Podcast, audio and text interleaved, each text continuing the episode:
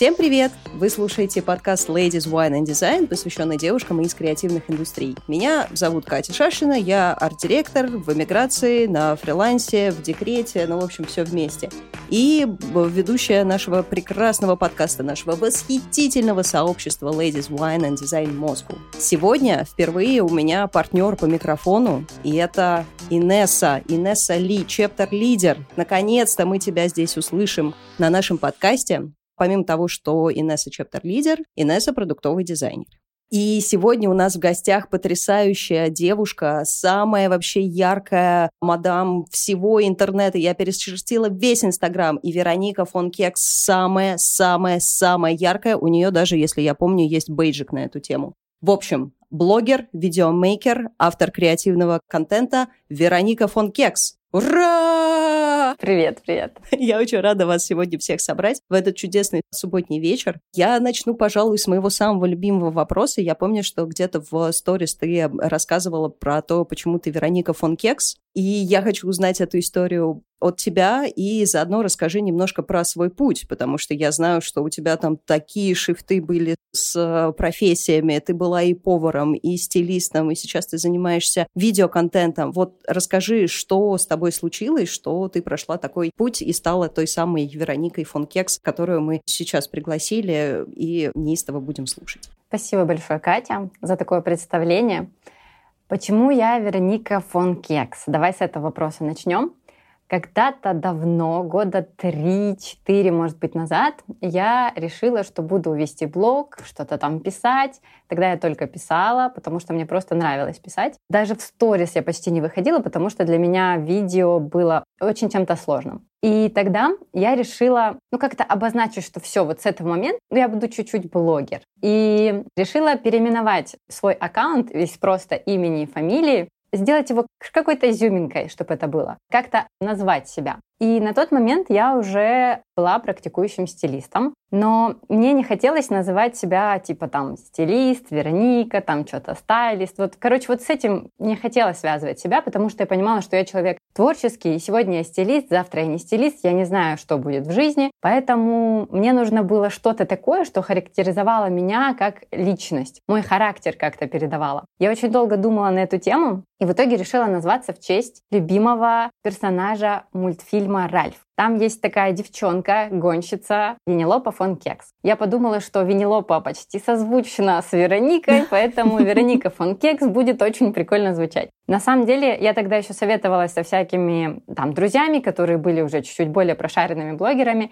Они сказали, что это все фигня какая-то, это слишком длинно, никто так не будет называть и искать тебя так не будут. Короче, идея не очень. Но мне очень понравилась она, я прям загорелась, думаю, все, это мое, я буду вот так называться. И с тех пор я ни разу об этом не пожалела, и мне, наоборот, мне это очень нравится. Прикольное название. Отличное название. Я надеюсь, что, типа, друзья кусают локти и говорят, а, как, а мы могли бы, мы могли бы ее поддержать, но нет, мы зачем-то сказали, что, типа, не зайдет. А так все здорово получилось. Да, главное, честно, для меня было, чем бы я ни занималась, мне очень важно было выражать себя. Вот правда. Я именно поэтому стала стилистом, потому что изначально у меня не было какого-то особого вкуса, особого желания вообще как-то там связывать свою жизнь с одеждой, кого-то одевать. Я просто сама не умела одеваться. И решила, что как-то хочется мне себя выражать через одежду в том числе, пойду-ка я изучу, как это делать. Я прошла одни курсы, вторые, третьи, переслушала все бесплатное, что есть в интернете, подписывалась на разных стилистов. В общем, в какой-то момент я поняла, что во мне столько знаний, что как бы я уже красиво выгляжу, что можно этими знаниями делиться. Я решила вот вести свой блог на эту тему и помогать другим девушкам находить себя, пройти мой путь найти себя, свой стиль. Именно так я стала стилистом. А до этого вообще по образованию я инженер-архитектор. Вау, это, это какая-то еще новая. Да, так получилось. Я просто училась в художественной школе в детстве. Ну, там всех хотели быть архитекторами. Как-то это было почетно. Вот из маленького городка поехать куда-то в Питер и учиться на архитекторов.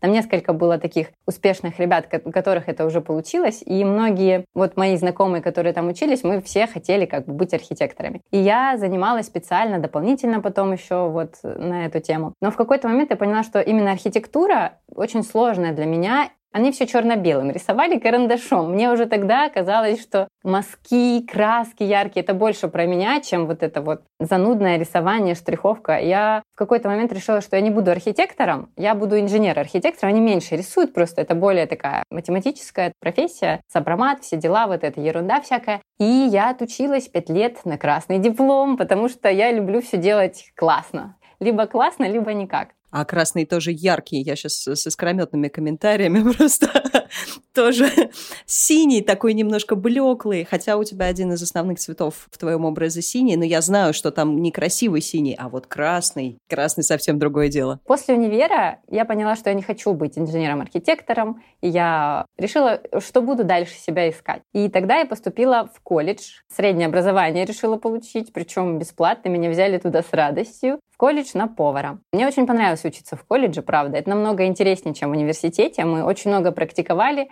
очень мало было странных, далеких от специальности каких-то там занятий. Мы реально много-много готовили и все это изучали. Это все очень было прикольно. И практиковали на настоящей кухне, так что я готовила в ресторанах Санкт-Петербурга. Хочу поделиться с тобой офигительной историей. Я накупила себе поварских ножей сейчас, и каждый раз, когда я достаю вот этот вот огромный поварской нож, я вспоминаю тебя просто реально каждый раз, что ты ходишь э, со своими поварскими умениями помогать. К сожалению, я забыла, как называется комьюнити, где ты готовишь, но я помню, что это благотворительность, и что это твой дополнительный проект, и я еще помню, что я очень тобой как-то восхищалась, что ты еще и это успеваешь. Ну, в общем, каждый раз, когда я с ножами, мои мысли о тебе.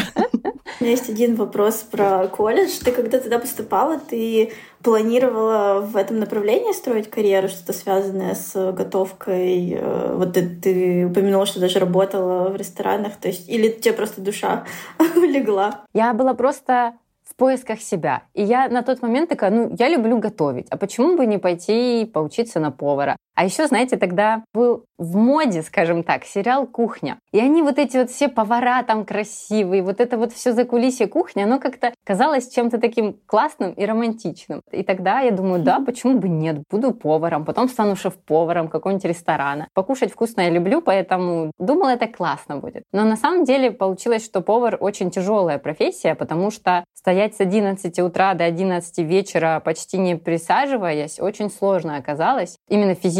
И я не такой выносливый человек, который может это делать. Я подумала, что я люблю, конечно, вкусно готовить и кушать люблю вкусно, но именно как работа это не мое. Вот. И колледж я в итоге бросила, не доучилась немножечко. Полгода не доучилась. Но я решила не предавать себя. У меня такой вот был внутренний порыв, что главное, чтобы мне было комфортно. И ушла. Так, а дальше, дальше, дальше, как развивалась твоя архитектурная, инженерная, поварская жизнь? Дальше я забеременела и стала мамой.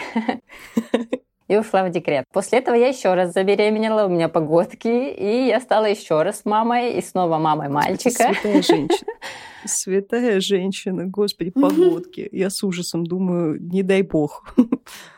Потом, когда уже дети чуть-чуть подросли, я стала больше времени уделять блогу, своему творчеству. Мне нравилось писать. Я даже в одно время в школе, именно когда училась, я писала в газеты, в журналы, там есть мои издания, в универе тоже издавались мои какие-то статьи. И я думала, что я буду журналистом даже. Но в то время журналисты, ну, по крайней мере, вокруг меня создали такое ощущение, что журналисты — это вот эти ребята, которые пишут всякие гадости, желтые газеты, это вообще непочетная профессия. Вот лучший инженер-архитектор звучит как-то красиво, и иди лучше туда. Поэтому старшие меня не поддержали в моей журналистской профессии. В общем, я думала, что я буду тогда писать. Я буду писать в блоге, как минимум. Там мне уж никто не запретит писать. Я долгое время писала, и всякие там курсы проходила писательские по копирайтингу, и какое-то время работала копирайтером даже, на заказ писала. После я вот как раз я стала стилистом, и я стала консультировать. Консультировать, разбирать гардеробы, пытаться набрать аудиторию в блоге. И началась эпоха рилсов. Честно, мне давно нравилось снимать, и даже когда в школе у нас были какие-то мероприятия, то снимала и монтировала потом это все я всегда. И у меня даже была заставка своя, но я думала, ну, вначале должна как-то эффектно появиться, что там это типа моя какая-то там. Скажу по секрету, это называлось Orange Dream Pictures. Такая вот я придумала себе название. Там еще апельсин такой оранжевый был. Я любила апельсины тогда. И вот она все была такая вот оранжевая апельсиновая заставка. Со школы еще любила это все. И когда появились рилсы, я стала снимать. И я стала проходить курсы один, второй, по монтажу, по написанию сценариев, как придумывать идеи. И на сегодняшний момент я прохожу свой девятый курс. Wow. По видеосъемке. Ну, они разные все, конечно, были, не только какие-то именно на продвижение через Reels направлены, я стала снимать рилсы. В тот же период, когда я была стилистом, я стала изучать тему архетипов. Это, в принципе, тема психологии. Мне всегда интересно было и себя побольше узнать. И вот благодаря архетипам я и смогла найти больше, проработать свой стиль, понять, почему мне такие вещи нравятся, а не другие. Я смогла помочь другим девушкам обрести свой стиль. И копаясь в теме архетипов, я поняла, что эта тема, она может помочь людям, в принципе, понять себя, реализовать себя другим девушкам, как я сначала думала. Поэтому у меня был раньше тест на архетип именно такой женский. Когда блог начал чуть-чуть дальше расти, я поняла, что мужчины тоже приходят в мой блог и тоже интересуются темой архетипов. А тест был женский, с женскими образами. И я подумала, что надо делать тест, который будет помогать всем. И не только женщинам, но и мужчинам. Сейчас у меня есть такой тест, который тоже все могут пройти. Он, правда, помогает лучше понять себя, понять, почему я так поступаю, не так, почему я такой вообще. И когда я ковырялась вот с этой темой архетипов, я поняла, что в блогерстве это тоже очень круто применимо к теме личного бренда. И осенью 22 получается, года последнего я начала работать с блогерами. Именно помогать им выстраивать личный бренд, исходя из моих знаний архетипов, исходя из знаний моего блогерства, потому что этому тоже много-много-много училась. И в какой-то момент я поняла, что работать с блогерами мне очень сильно нравится. А разбирать гардеробы уже не так сильно. То есть у меня было две таких работы. Я отдельно с блогерами работала и отдельно просто разбирала девушкам гардероб. Но тогда я еще вот не понимала, что мне с этим делать, и как-то такая, ну, вроде все хорошо, вроде я молодец, у меня все получается, и как стилист я стала все больше и больше востребована, и блог мой благодаря рилсам стал расти. И даже в ноябре, в ноябре, декабре где-то там 2022 года я участвовала в премии 100 лучших стилистов России, взяла эту премию. Честно, я была очень рада. Спасибо. И знаете что? Мне приехала статуэтка моя. Статуэтка, грамота, все. Я не смогла поехать в Москву на вручение, но мне она по почте приехала, и она разбилась в дороге. И я в тот момент... Да так, ладно? Да, и я в тот момент такая думаю, блин, вот я же сомневалась, и такая, может, это знак волшебный какой-то. Я написала организаторам, они мне выслали новую, так что у меня есть новая целая. Но с тех пор я, в принципе, такая думала, что же делать, что же делать. И вот на Новый год, вот прям вот ну, последний Новый год, который был, я почувствовала прям сильное сопротивление вообще брать клиентов по стилю. Я такая думаю, блин, разбор гардероба, не хочу. А работу с блогерами такая, блин, класс, еще один блогер пришел, сейчас будет круто. И словив себя на этом ощущении, я стала ковыряться в себе, думаю, да что такое, почему мне это так не нравится, что-то здесь не так стала дальше ковыряться в себе и в какой-то момент решила отказаться от всех клиентов по стилю, вернула всем предоплаты, даже за границу пришлось переводить с комиссии, то есть вот я еще и в минус ушла, но я решила, что опять же предавать себя я не буду. Я очень долго собиралась с мыслями, чтобы объяснить клиентам, что простите, пожалуйста, но я теперь не стилист. Ну, по крайней мере, практикующий стилист. Я помню эту историю. Ты, по-моему, запускала курс какую-то следующую ступень по стилю. И я тогда так восхитилась тобой, потому что у тебя были прогревы, все по науке блогерской, там вот это вот все, значит, какие-то отзывы, еще чего-то. Несколько недель у тебя это все запускалось, явно работа кипела. И в какой-то из дней ты такая, ребят, сорян, не хочу, вот прям вообще поперек горла. Я такая, вау, а что, так можно?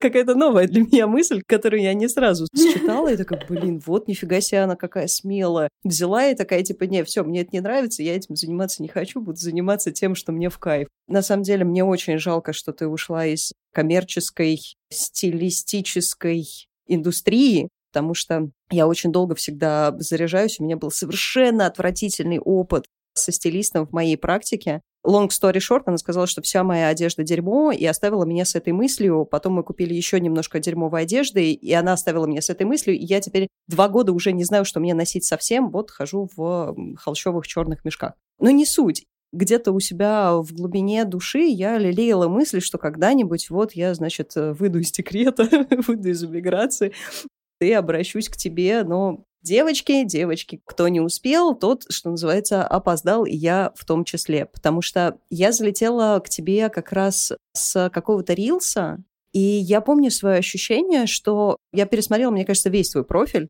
я такая, блин, это не стандартные какие-то ролики. Ну, то, то есть, если взять 10 стилистов, у них плюс-минус все одно и то же. Обзоры, нюдовые тренчи, еще чего-то, говорящие головы, которые что-то там рассказывают про то, что, значит, какой должен быть верх, какой низ и зачем это все. И в какой-то момент, да, типа, я люблю нюдовые тренчи и все такое, но в какой-то момент уже просто информация не прилипает. И тут ты была просто как глоток свежего воздуха в какой-то момент, что типа, вау, а можно по-другому. Можно снимать какие-то классные креативные ролики на фоне офигительной разноцветной вешалки, в конце концов. И я помню, что я прям так впечатлилась. Я всем девчонкам своим отправила. Типа, ребят, я нашла нормального стилиста, нормального человека, который разбирается. Потом я тебя уже начала кидать знакомым как пример офигительного Инстаграма самого по себе. Потом как человека, который имеет... Ну, у нас э, подкаст не для детей, поэтому имеет яйца для того, чтобы не предавать себя то, о чем ты говорила. И снова мои дифирамбы, которые плещут из меня ручьем. И я, пожалуй, на этом остановлюсь и продолжу слушать тебя. А я, кстати, хочу добавить, я вот пришла как раз-таки от Катиных восторженных отзывов.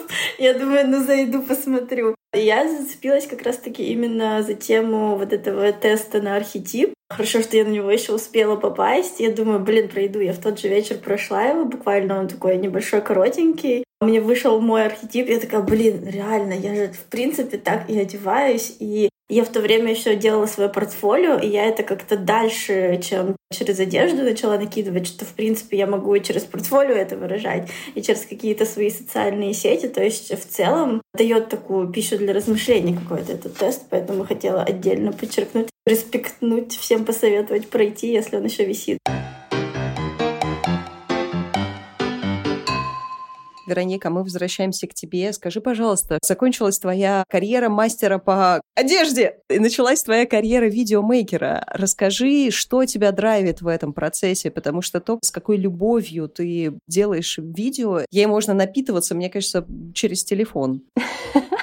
Это круто, если ты реально чувствуешь, насколько для меня это в кайф. В какой-то момент просто я поняла, что блог для меня — это моя сцена, моя собственная сцена. И благодаря видео, видеоконтенту я могу там выступать. И я могу там быть и режиссером, и сценаристом одновременно, потому что я люблю писать, я умею писать сценарий, и актером одновременно, который будет вот играть вот этот весь спектакль, театр и что-то делать прикольное и интересное. Я не могу ответить каким-то одним словом. Просто я поняла, что все, что я до этого делала, и все обучения, которые я по видео проходила, я столько стилю не училась, сколько я учусь видео. Мне каждый раз это заряжает. Я хожу на обучение, чтобы увидеть, а что вот новенького вот, вот этот вот человек даст мне. Посмотреть на его видение контента, посмотреть, а как он преподает это, какие фишечки у него есть. Возможно, потом запущу свое собственное обучение по рилсам, по видеоконтенту, потому что, блин, ну это очень круто. Ты просто можешь выразить выразить себя через вот такой классный формат. Через музыку, через сценарий, через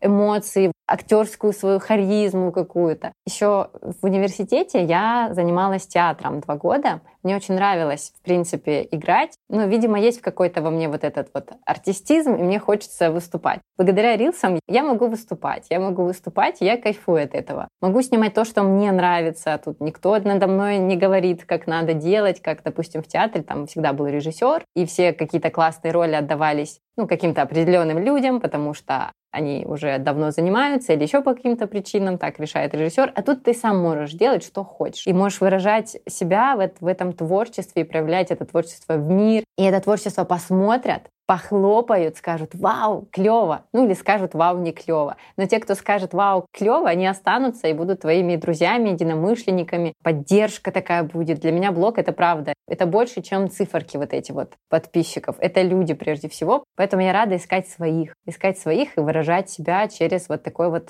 творчество. О, классно.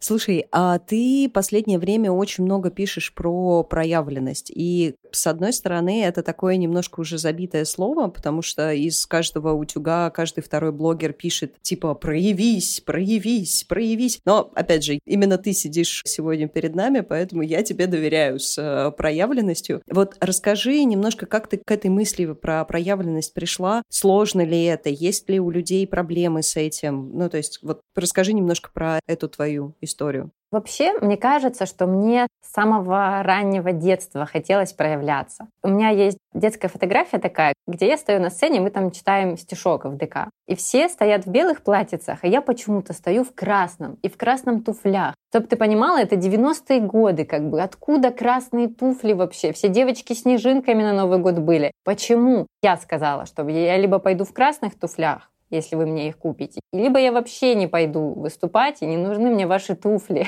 Поэтому, наверное, с детства какое-то чувство было, вот это вот как раз мой архетип бунтаря, который не хочет вот так, а хочет вот так. И он пытался проявляться как мог с самого детства. Иногда я все-таки была какое-то долгое время, скажем так, я была хорошей девочкой, больше слушала родителей и не могла вот выйти чуть-чуть за вот эти рамки, в которых находилась. Но после того, как я все-таки закончила универ, мне казалось, что на этом я программу минимум выполнила, я закончила, я его хотела бросить, но не бросила, потому что была хорошей девочкой, боялась расстроить родителей. На этом я решила, что все, я справилась. Я даже внуков родила два штуки. Как бы все, с меня больше не надо ничего спрашивать. Буду делать, что хочу. Это просто какая-то внутренняя потребность выражать себя. Вот выражать себя через одежду, выражать себя в блоге, свои мысли писать, проявлять их. Это, в принципе, какая-то потребность больше. Если говорить языком архетипов, это потребность архетипа Творца больше всего. То есть остальным людям не так даже нужно проявляться, то есть кому-то больше захочется, кому-то меньше. Есть даже архетип один такой, в котором, в принципе, он даже не захочет особо проявляться, ему норм будет так. Поэтому тут не надо над каждым ну, трястись и переживать за всех, у кого-то своя норма. Но вот для меня она какая-то более высокая, мне хочется еще сильнее. И меня вдохновляют люди, которые ярче проявляются, которые вот я прям смотрю на них, думаю,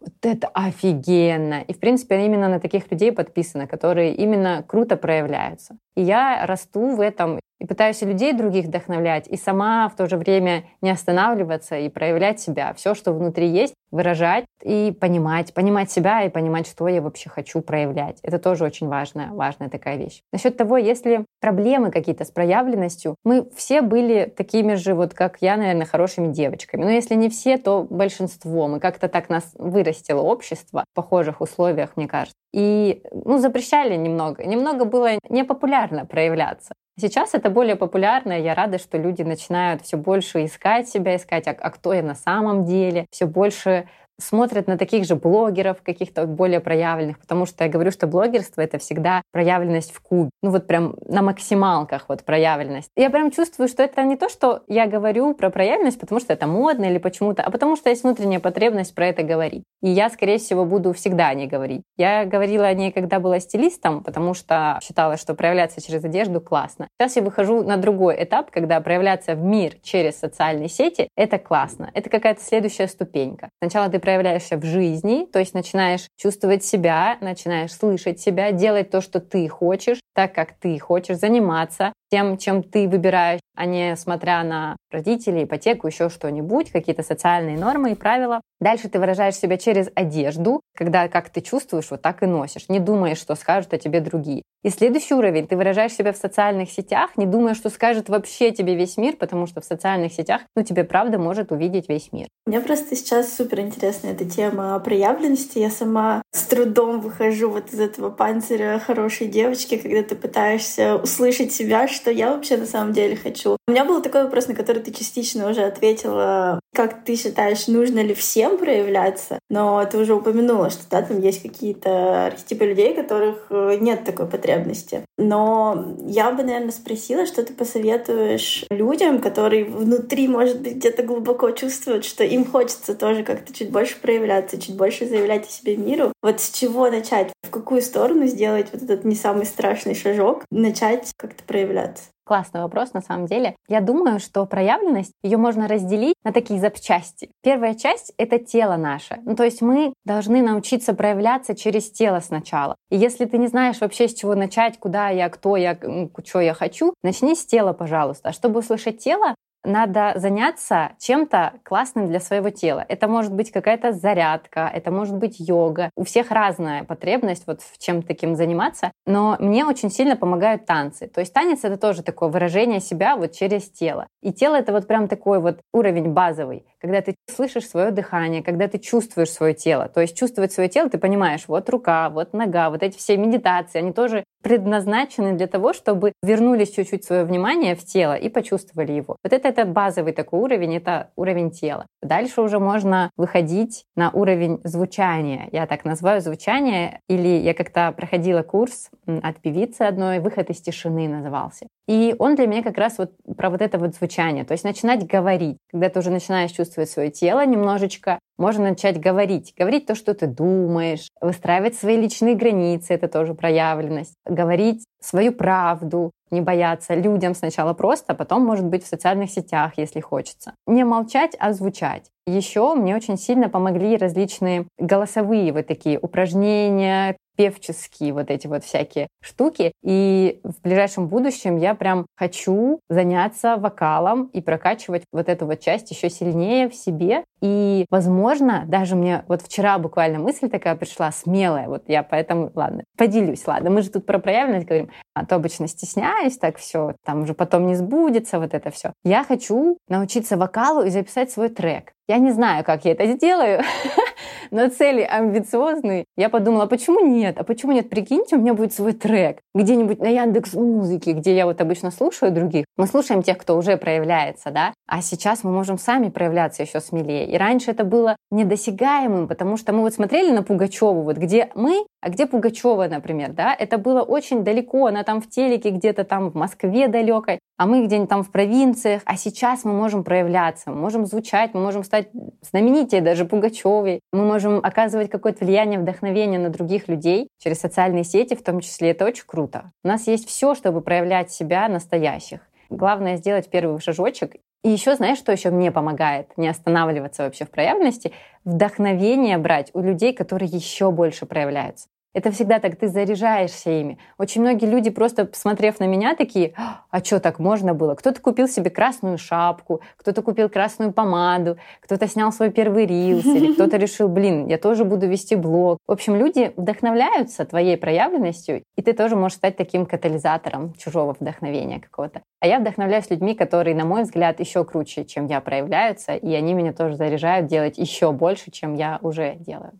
Круто, очень классные советы. Кстати, про вокал мне тоже очень понравилась идея. Я даже сама брала пару уроков вокала, просто вообще, чтобы понять, а как я вообще могу петь и звучать. И очень интересно для меня это было даже сколько не урок по вокалу, какому-то пению, выучиванию песен, сколько какой-то психологический тренинг. Я поняла, что мне где-то тяжело расслабиться. Я везде смотрю на эти ноты, мне сейчас петь выше или ниже, или там это слово, и я забываю все тексты к песне, короче, и мне просто преподаватель говорит, расслабься, просто расслабься, почувствуй, как ты слышишь, так и пой. Поэтому вообще супер классный опыт, всем рекомендую.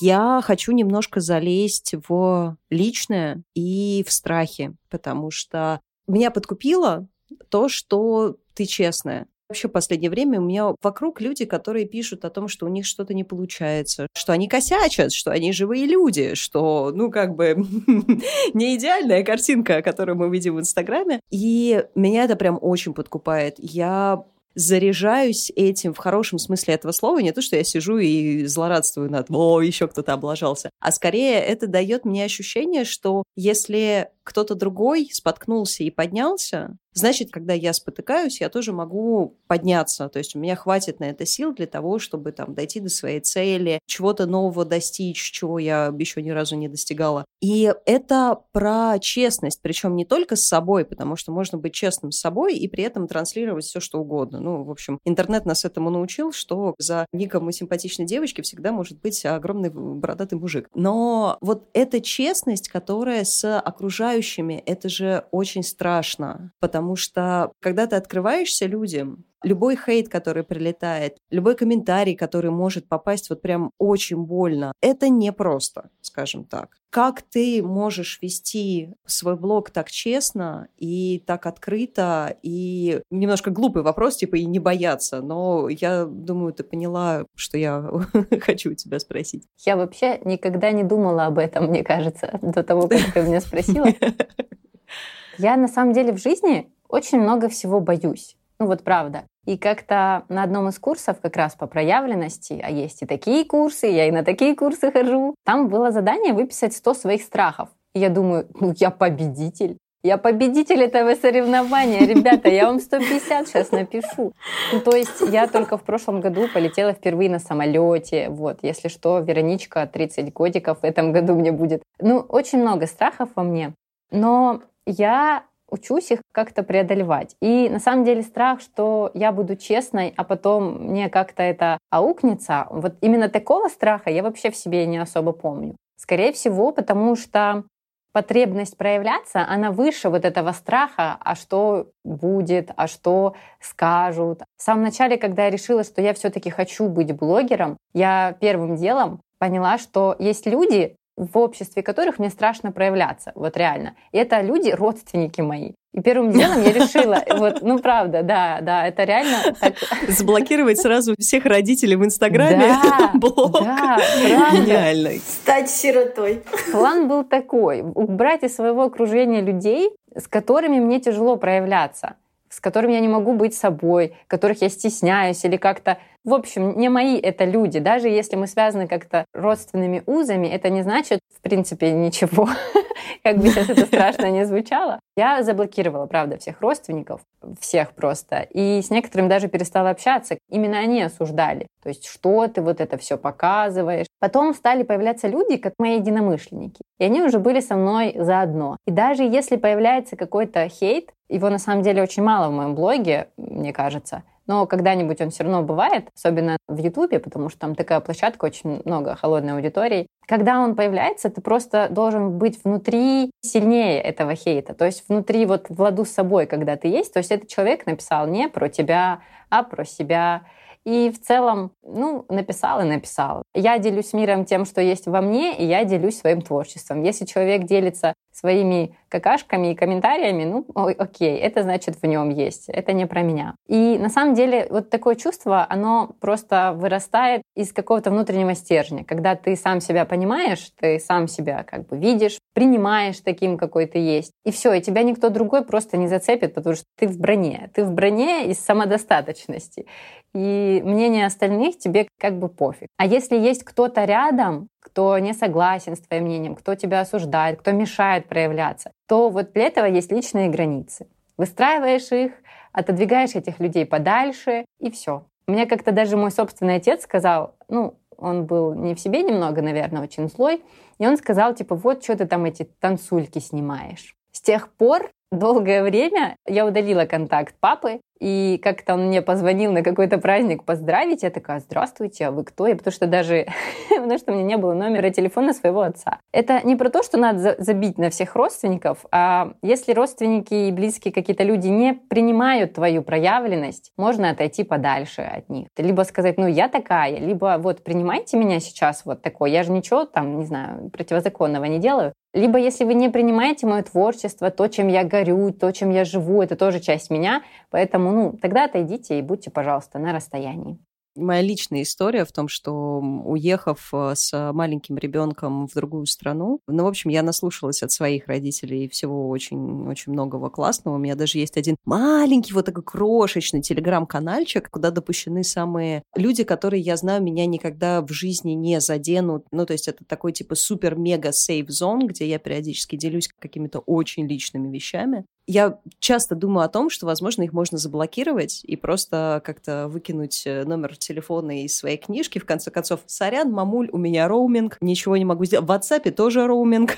Но даже эта мысль, на самом деле, она меня вот такой вот холодок, знаешь, по загривку идет, потому что, ох, новая тема, мне кажется, которую я принесу своему терапевту на, на обсуждение. Слушай, если мы начали говорить про семью, Расскажи, как твоя семья, как это, есть э, наши мамы, папы, бабушки, дедушки, тети, дяди, а есть та семья, которая у нас сформировалась. У тебя двое детей, у тебя знаменитый зеленый муж, который участвует в твоих роликах. Я своего на паспорт сфотографировать не могу, он как-то прячется. И чтобы твой муж э, участвовал в роликах и даже как-то сходил с ума вместе с тобой, это же так классно. Расскажи немножко, как твоя семья поддерживает, как она участвует в твоей жизни. Один момент, то, что ты сказала, тебя холодок по коже. Однажды меня просто отрезвила вот одна фраза такая, что для личных границ нет степени родства. И я такая думаю, блин, это же гениально. Ну, то есть до этого у меня были классные границы со всеми, кроме моих родителей, да, которые активно их нарушали при этом. И оттуда у нас много разных проблем, ссор, непониманий. Но когда я начала выстраивать вот эти вот границы, независимо от степени родства, мне стало легче проявляться. Супер классный лайфхак. Не смотрите на степень родства. А насчет мужа, дело было так. Дело было в университете. Я встречалась с парнем, и я такая вся творческая, я помогала организовывать вечеринку, причем это такая благотворительная вечеринка была. Мне тема благотворительности, в принципе, близка очень с детства, скажем так. И на этой вечеринке она была костюмированная. Надо было прийти в костюме. И вот я тогда встречалась с парнем, я там помогала организаторам, я же все вот, вот живу вот этим. И вот за несколько там дней буквально до вечеринки я там придумаю себе костюм. И вот мы с парнем собирались вместе, я такая, ну все, пойдем, какой у тебя костюм будет. И он мне сказал фразу такую, я что, ребенок, что ли, костюм придумывать себе? Я такая смотрю на него и такая, до завтра, до свидос, все. Мы в этот же момент расстались, я такая, все, ну, я не могу так строить отношения. Вот во мне есть вот этот бунтарь, который может очень резко вот все оборвать и повернуть в другую сторону, потому что меня так не устраивает. Пока. И когда я собиралась, грубо говоря, строить новые отношения, я понимала, что мне нужен человек, с которым я могу сходить на костюмированную вечеринку. Если я скажу, дорогой, завтра надо будет надеть костюм индусов или кактусов и пойти вот в гости туда-то, он наденет и пойдет. Это был мой критерий выбора мужа.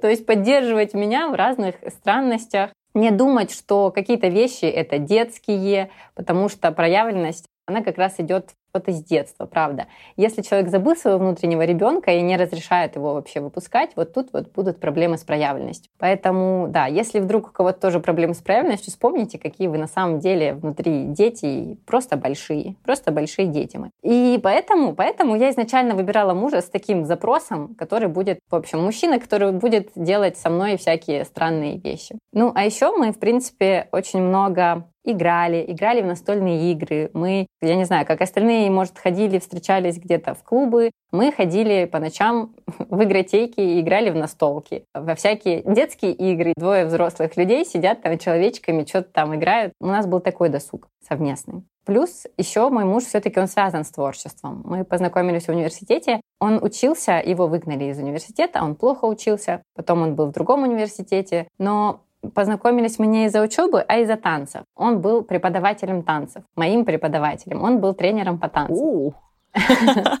Да, и я ходила как раз на занятия к нему, и я пыталась ему понравиться сначала, такая вся. Мне он понравился как тренер, думаю, красавчик такой. Мне такого надо, наверное, еще и творческий весь. Наверное, будет со мной на вечеринке в костюмах кактуса ходить. В общем, вот такой вот был у меня замут изначально. Поэтому, да, я изначально выходила замуж за человека, который будет меня поддерживать. Ну и сейчас у нас, в принципе, такие отношения, когда ты принимаешь человека со всеми его странностями. Вот мой муж хочет игру за много-много, очень много денег, просто игру, но там какие-то очень красивые фигурки в этой игре. Окей, дорогой, заработаем, значит, надо. Никто не говорит, ты что, с ума сошел, что за тупые идеи у тебя? Точно так же, как и я предлагаю мужу, давай вот мы снимемся, ты будешь как будто бы незнакомый мужик, подойдешь ко мне, я тебе резко поцелую. Давай, хорошо, ничего, что вокруг куча народу, куча людей, погнали. Просто изначально отношения строятся так, на поддержке друг друга, не обесценивании идей каких-то, даже странных.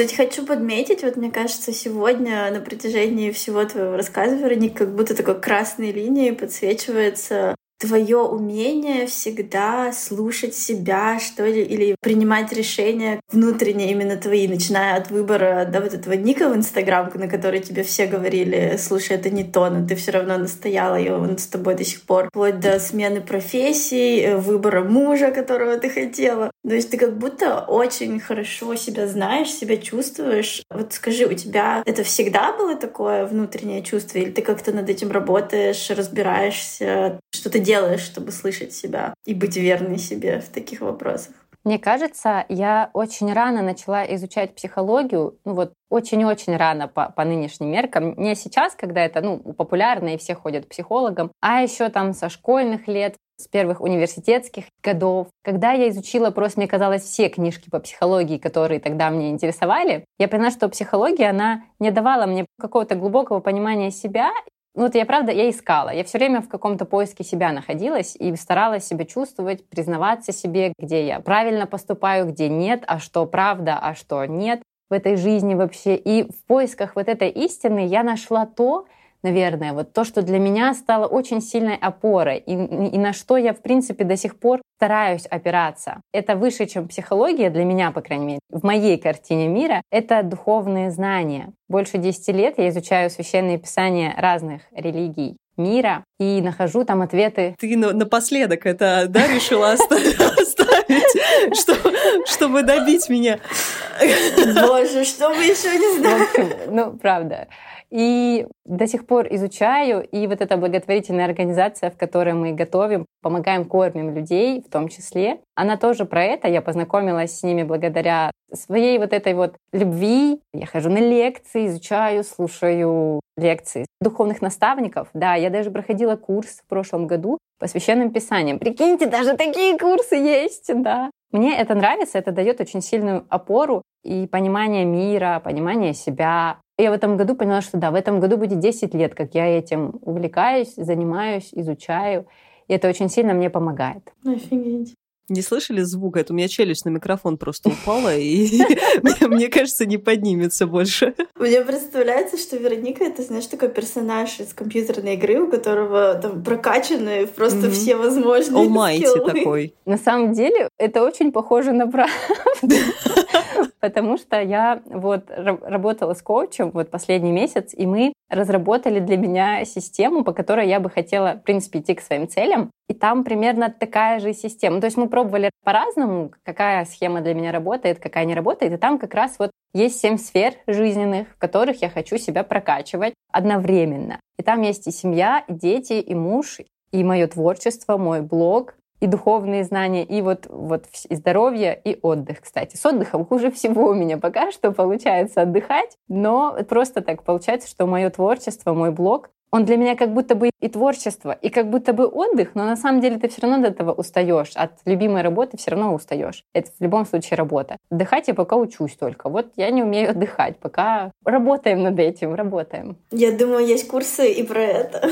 Я только хотела сказать, что если найдешь, пожалуйста, скинь мне ссылку, потому что мне тоже надо. Да-да-да. Вот я еще чем хотела поделиться. Не знаю, есть у тебя там такой вопрос или нет. Как я вообще пришла к этому? Как я пришла к духовным знаниям и к тому, ну вообще, что очень сильно повлияло на меня? Это, правда, очень личная история. Повлияла болезнь. Повлияла болезнь очень сильная, и мне нужна была операция. Я сейчас, я сейчас буду плакать, у меня аж голос начал дрожать. Ничего там с онкологией не связано, но очень серьезная операция, именно по-женски. И это было прям несколько лет, когда я болела и ходила во всякие центры, которые вот там мать и дитя, вот такие, но я к ним ходила не с беременностью, как остальные женщины, а именно с проблемами. То есть постоянно были болезни. Мне даже сложно было ходить из-за опухоли, которая была там ну, я думаю, тут все взрослые, там с маткой связано, вот со с яичниками. Там было 100-500 всяких опухолей, и они то одна, то другая, в общем. И мне нужна была срочная операция. И, в принципе, я тогда стала думать, что я делаю не так в этой жизни, почему? Мне тогда было 17 лет, 18, ну, то есть я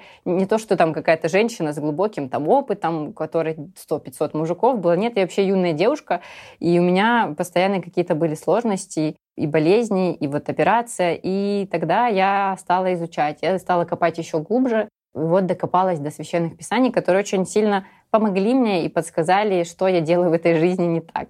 И с тех пор, правда, я, слава богу, излечилась от всего и легко забеременела, и потом еще второй раз забеременела. Тут я вообще радовалась на самом деле, что этих проблем больше нет. И второй, наверное, такой вот переломный момент был, именно он связан тоже с моим мировосприятием и с одеждой. Когда я начала очень ярко выглядеть, это не сразу было. То есть я искала свой стиль, смотрела, думала, вот так пробовала, вот так пробовала, изучала по-разному. Но два года назад, кажется, мой сын попал в реанимацию. И он там лежал один несколько дней, туда не пускали вообще. Еще этот ковид был дурацкий, там вообще очень строгий был режим. И потом его вывели из реанимации, и мы лежали в больнице именно. И там тоже мы лежали, и непонятно было. То есть ему могли назначить инвалидность, а могли мы выйти здоровыми. То есть было на таком вот... Подвешенное. Да, подвешенное угу. состояние. И мы месяц лежали, я не выходила из этой больницы, из стен. Там огромная больница такая в Санкт-Петербурге детская. Слава богу, есть самокат, когда можно было доставку заказать даже туда, в больницу, потому что больница далеко находилась. Очень сложный период был тогда. И когда я вышла из этой больницы, вот этот месяц, я увидела, что мир ему вообще плевать было по факту. То есть мой мир, он крутился вокруг диагноза сына, подтвердиться, не подтвердиться, анализа. Вот я вся там была. Я вообще ни с кем из внешнего мира практически не общалась и ни на какие темы, кроме как вот, ну, как там Егор, что происходит, как там дела. Я просто смотрю, думаю, а машины ездят, люди спешат на работу. И всем, грубо говоря, до лампочки, что там было со мной все это время. И тогда я пошла на все деньги просто. Я очень долго плакала, потому что, ну, когда вот с сыном вся эта ситуация была, я не могла себе позволить расслабиться и реветь там в больнице. Когда я вышла, я несколько дней ревела просто, потому что это напряжение вышло. И я просто все имеющиеся деньги свободные я потратила на гардероб. Я пошла и накупила себе яркой одежды. Я поняла, что непонятно, когда жизнь закончится, и всем вообще плевать по факту, есть ты там, нету у тебя. Я начала ярко одеваться, просто потому что мне всегда это нравилось, я всегда смотрела на зарубежных блогеров, которые классно, ярко одеваются, я такая думаю, блин, ну, это клево там в Лос-Анджелесе каком-нибудь на фоне пальм вы красивые ходите, а я тут как я буду вот среди панельных пятиэтажек щеголять в ярко-розовых штанах или там за картошкой на рынок бегать, потому что ну, я сейчас живу в Краснодаре, и тут, грубо говоря, тоже местный рыночек, куда ты ходишь за фруктами. И да, сейчас я хожу в розовых джинсах и в ярких нарядных вещах, и мне всегда спрашивают, у тебя праздник какой-то? А я говорю, да, каждый день праздник. Каждый день праздник проявленности. И все. С тех пор у меня просто из гардероба постепенно-постепенно ушли все вещи, некрасивые, какие-то не очень. И сейчас максимально у меня такой гардероб яркий, наполненный. И даже вот сегодня я пошла песочнице сидела и поняла, что я сижу сейчас, ну, в таких вещах, для меня это домашние. Ну, ну, просто я не заморачивалась, вот как была, так и пошла, сильно не одеваясь. Но при этом я все равно выгляжу ярко и классно, и намного ярче, прикольнее, чем другие. Хотя я чисто на домашнем была. Вот такая, в общем, история. Спасибо большое, что поделилась. Спасибо, что посчитала нас достойными услышать эту историю. Я очень-очень ценю, что ты решила это сделать. Спасибо. Очень красивая история. Она такая даже в какой-то степени кинематографичная, потому что ты рассказывала, и я как будто бы проигрывала весь этот э, сюжет. Но очень круто, что ты через нее вынесла многое для себя. Да, мне кажется, в принципе, такие ситуации, вот как это, ну, мы, мы не растем, когда все хорошо, правда же? Мы растем, когда случается какой-то кризис, болезнь, что-то происходит тогда случаются самые классные, наверное, в жизни трансформации. И хотя вот когда у тебя что-то страшное случается, ты не думаешь, что это классно, это трансформация, тебе скорее бы все наладилось, но со временем, вот когда так время проходит, ты так смотришь уже издалека, такой думаешь, спасибо, спасибо вот этой ситуации, я для себя очень много, правда, поняла. И такие ситуации как раз помогают идти дальше, не бояться проявляться. Мне очень нравится еще фраза, что мой страх жить не проявляясь он сильнее страха, когда обо мне что-то не так подумают и скажут. Поэтому я не хочу жить и где-то там в тишине, не проявленной, не звучащей, просто из-за каких-то страхов и еще чего-нибудь. У меня остался последний вопрос, который я всегда задаю про то, что посоветуй нашим слушательницам. Ну и там дальше в зависимости от спикера у меня там формулировка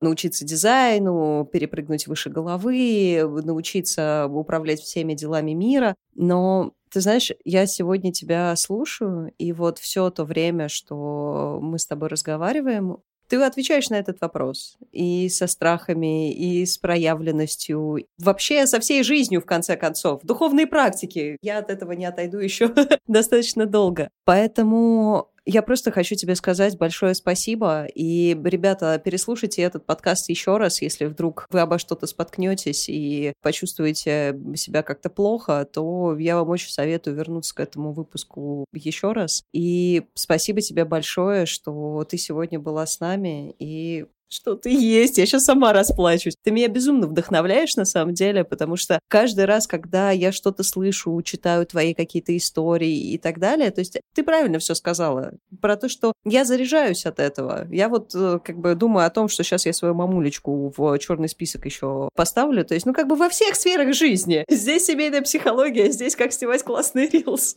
Поэтому спасибо тебе большое, что ты нашла время и что ты с нами поделилась, как обычно, честно, здорово, замечательно. И мне было очень приятно провести с тобой это время. Спасибо большое, Катя и Инесса. Спасибо большое, что позвали меня. Правда, очень классный разговор получился. И всем слушателям этого подкаста хочу просто пожелать, будьте собой, пожалуйста. Выбирайте себя, не кого-то, даже если это очень близкий, родной вам человек, не кого-то. Выбирайте себя. Когда вы начнете опираться на себя, чувствовать себя лучше, тогда как минимум вы станете счастливее, и в окружающие тоже. От окружающие тоже подтянутся. Спасибо большое. Тоже от себя хочу поблагодарить. Очень, мне кажется, такой получился и вдохновляющий, и веселый, и мотивирующий подкаст. Продолжай нас дальше радовать своими супер яркими видео, рилсами. У меня реально в ленте я всегда вижу, когда это Вероника. Там всегда что-то розовое, и вот эти брендированные какие-то кувалды. Биты, биты. В общем, биты, биты, да. Продолжаю всех заряжать, мотивировать, и дай бог, э, больше людей будет проявляться.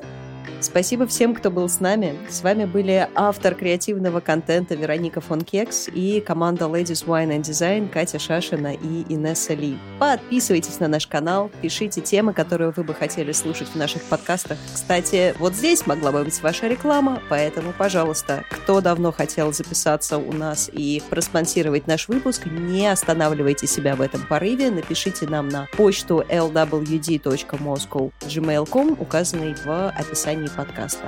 Я вас всех обнимаю, целую, не забывайте проявляться. Цем-цем!